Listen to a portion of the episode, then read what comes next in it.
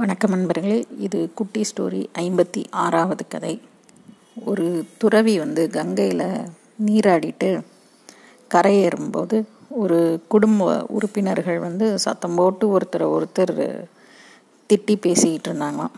அதை பார்த்த துறவி வந்து தன்னுடைய சீடர்கள்கிட்ட சிரிச்சுக்கிட்ட கேட்குறாரு ஏன் மனுஷங்க கோபமாக இருக்கும்போது ஒருவர் ஒருத்தர் பார்த்து சத்தம் போட்டு சண்டை போடுறாங்க?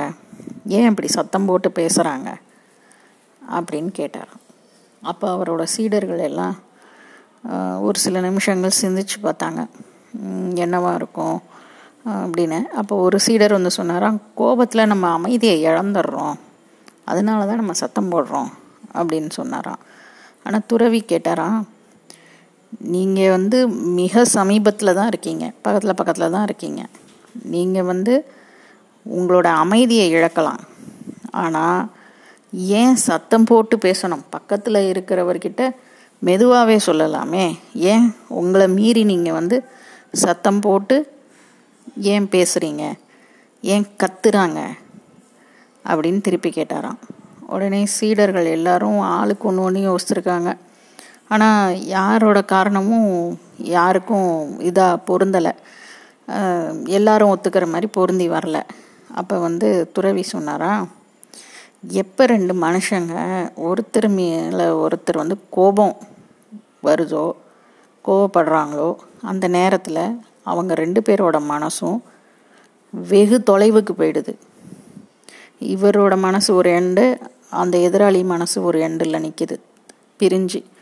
அதனால் அந்த மனசுக்கு கேட்கணுங்கிறதுக்காக நம்ம அறியாமல் நம்ம வந்து சத்தமிட்டு பேசுகிறோம் கோபத்தில்.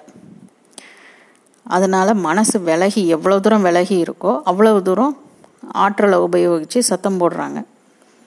இப்போ அதுவே ரெண்டு பேர் தங்களுக்குள்ள கருத்து வேறுபாடு இல்லாமல் ஒரு சக மனுஷங்களாக ரெண்டு பேர் சகஜமாக பேசும்போது பக்கத்தில் பக்கத்தில் இருந்து பேசும்போது அவங்க மனசு ரெண்டும் தொலைவில் இல்லை. பக்கத்தில் பக்கத்துலேயே இருக்குது அதனால அந்த சத்தம் தேவைப்படுறதில்ல.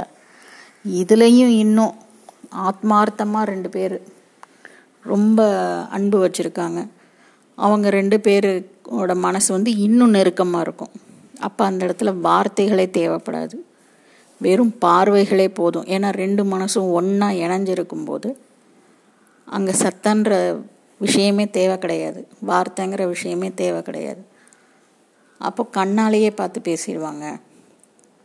அதனால் அடுத்து எப்போ கோபப்பட்டாலும் எதிராளியோட நம்ம மனசு வந்து எவ்வளவு தூரத்தில் இருக்குது அதனால தான் நம்ம குரல் ஒசருது அப்படிங்கிறத நம்ம புரிஞ்சுக்கணும்.